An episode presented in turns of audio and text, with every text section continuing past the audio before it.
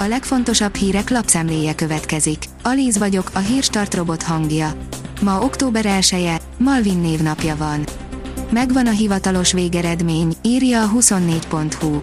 Dobrev Klára, a Demokratikus Koalíció jelöltje nyerte a miniszterelnök jelölti előválasztás első fordulóját 214.319 szavazattal 34,76 százalékkal. Az m4sport.hu oldalon olvasható, hogy a Fener és a Celtic is hazai pályán kapott nagy verést, botlottak a favoritok, EL. A Legia a Leicester City-t, a Spartak Moszkva a Nápolyt lepte meg és állították feje tetejére a C csoportot. A pénzcentrum írja, újabb boltlánc terjeszkedik Magyarországon, felkötheti a gatyát a kifli.hu, volt, Foodpanda. A koronavírus járvány idején egyértelművé vált az élelmiszerlogisztikai hálózat sérülékenysége és kiszolgáltatottsága, előtérbe kerültek az online élelmiszerkereskedelmi megoldások, melyek a fogyasztók számára számos új lehetőséget kínáltak, de jelentős kockázatokra is ráirányították a figyelmet. A portfólió írja, nagy bevásárlásokra készül a kormány az év végéhez közeledve felpörögnek a közlönyökben megjelent kormánydöntések, amelyek jelentős összegeket mozgatnak meg a költségvetésben. A csütörtök este megjelent határozatában például 321 milliárd forinttal csapolta meg a gazdaság újraindítási alapot és ennek nagy része valamilyen nem részletezett tulajdonosi részesedés vásárláshoz kötődik. A napi.hu oldalon olvasható, hogy az Orbán kormány vallott a nagy pénzosztásról február 15-én folyósítja majd az állam a gyermeket nevelő magánszemélyek adó visszatérítését a 2020-as évre. A maximális összeg a 2020 decemberi KSH által számított bruttó havi átlagkereset 12-szeresére vonatkoztatott SZIA összeg lehet. A tételeket 1000 forintra kerekítik.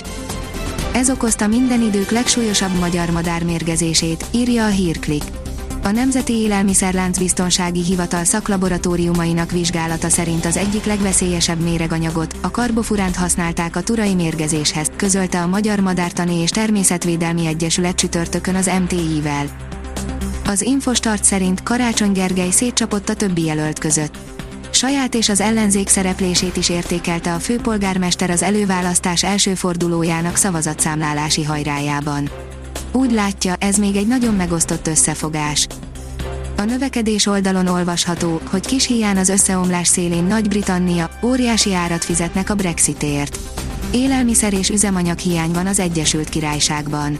Karácsonyra csak rosszabbodhat a helyzet. A fűtéssel is bajok lehetnek a Szigetországban. A kitekintő szerint a brit benzinkutak negyede még mindig üres. A Brit Forgalmazói Szövetség szerint nem sokat javult csütörtökön az előző napihoz képest a nagy-britanniai üzemanyagellátási helyzet. A kamionsofőrök hiánya miatt kialakult ellátási gondok pánikszerű felvásárlási rohamokhoz vezettek, és ez kiskereskedelmi szinten már több mint egy hete súlyos üzemanyaghiányt okoz országszerte. A privát bankár szerint újabb mélypontot ért el Magyarország és Ukrajna viszonya.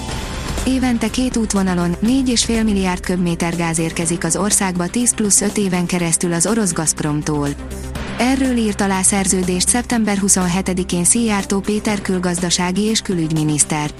Az ünnepélyes megállapodást követően botrány tört ki Magyarország és Ukrajna között, a két ország kölcsönösen bekérette egymás nagyköveteit.